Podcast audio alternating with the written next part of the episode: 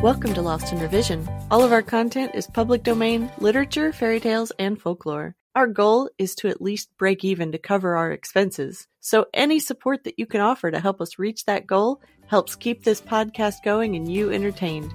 All of our music is by Nathan Hubble and is used with his permission. Thanks, and enjoy the show. Chapter 2. The Council with the Munchkins. Part 2. But, said Dorothy after a moment's thought, Aunt Em has told me that the witches were all dead years and years ago. Who is Aunt Em? Inquired the little old woman. She is my aunt who lives in Kansas, where I come from. The Witch of the North seemed to think for a time, with her head bowed and her eyes upon the ground. Then she looked up and said, I do not know where Kansas is, for I have never heard that country mentioned before. But tell me, is it a civilized country? Oh, yes, replied Dorothy. Then that accounts for it. In the civilized countries, I believe there are no witches left, nor wizards, nor sorceresses, nor magicians. But you see, the land of Oz has never been civilized, for we are cut off from all the rest of the world. Therefore, we still have witches and wizards amongst us. Who are the wizards?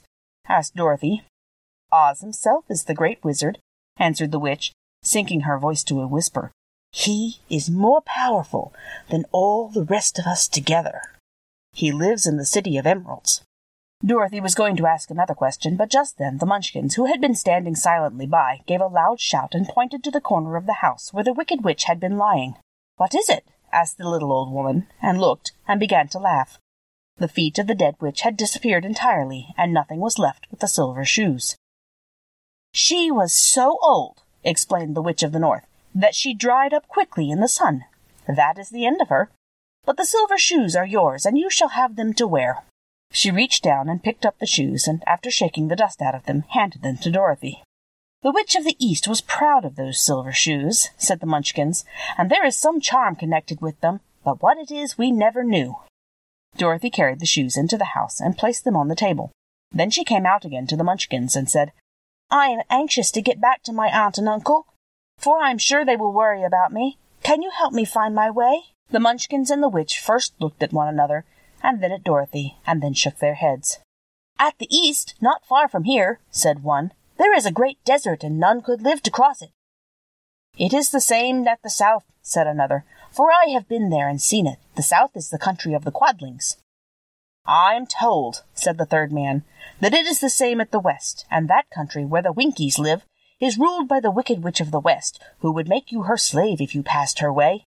The north is my home, said the old lady, and at its edge is the same great desert that surrounds this land of Oz. I am afraid, my dear, you will have to live with us. Dorothy began to sob at this, for she felt lonely among all these strange people. Her tears seemed to grieve the kind-hearted Munchkins, for they immediately took out their handkerchiefs and began to weep also. As for the little old woman, she took off her cap, and balanced the point on the end of her nose while she counted 1, 2, 3 in a solemn voice. At once the cap changed to a slate, on which was written in big white chalk marks, Let Dorothy go to the city of Emeralds. The little old woman took the slate from her nose and, having read the words on it, asked, Is your name Dorothy, my dear? Yes, answered the child, looking up and drying her tears. Then you must go to the city of Emeralds. Perhaps Oz will help you. Where is this city? Asked Dorothy. It is exactly in the center of the country, and is ruled by Oz, the great wizard I told you of. Is he a good man? Inquired the girl anxiously. He is a good wizard.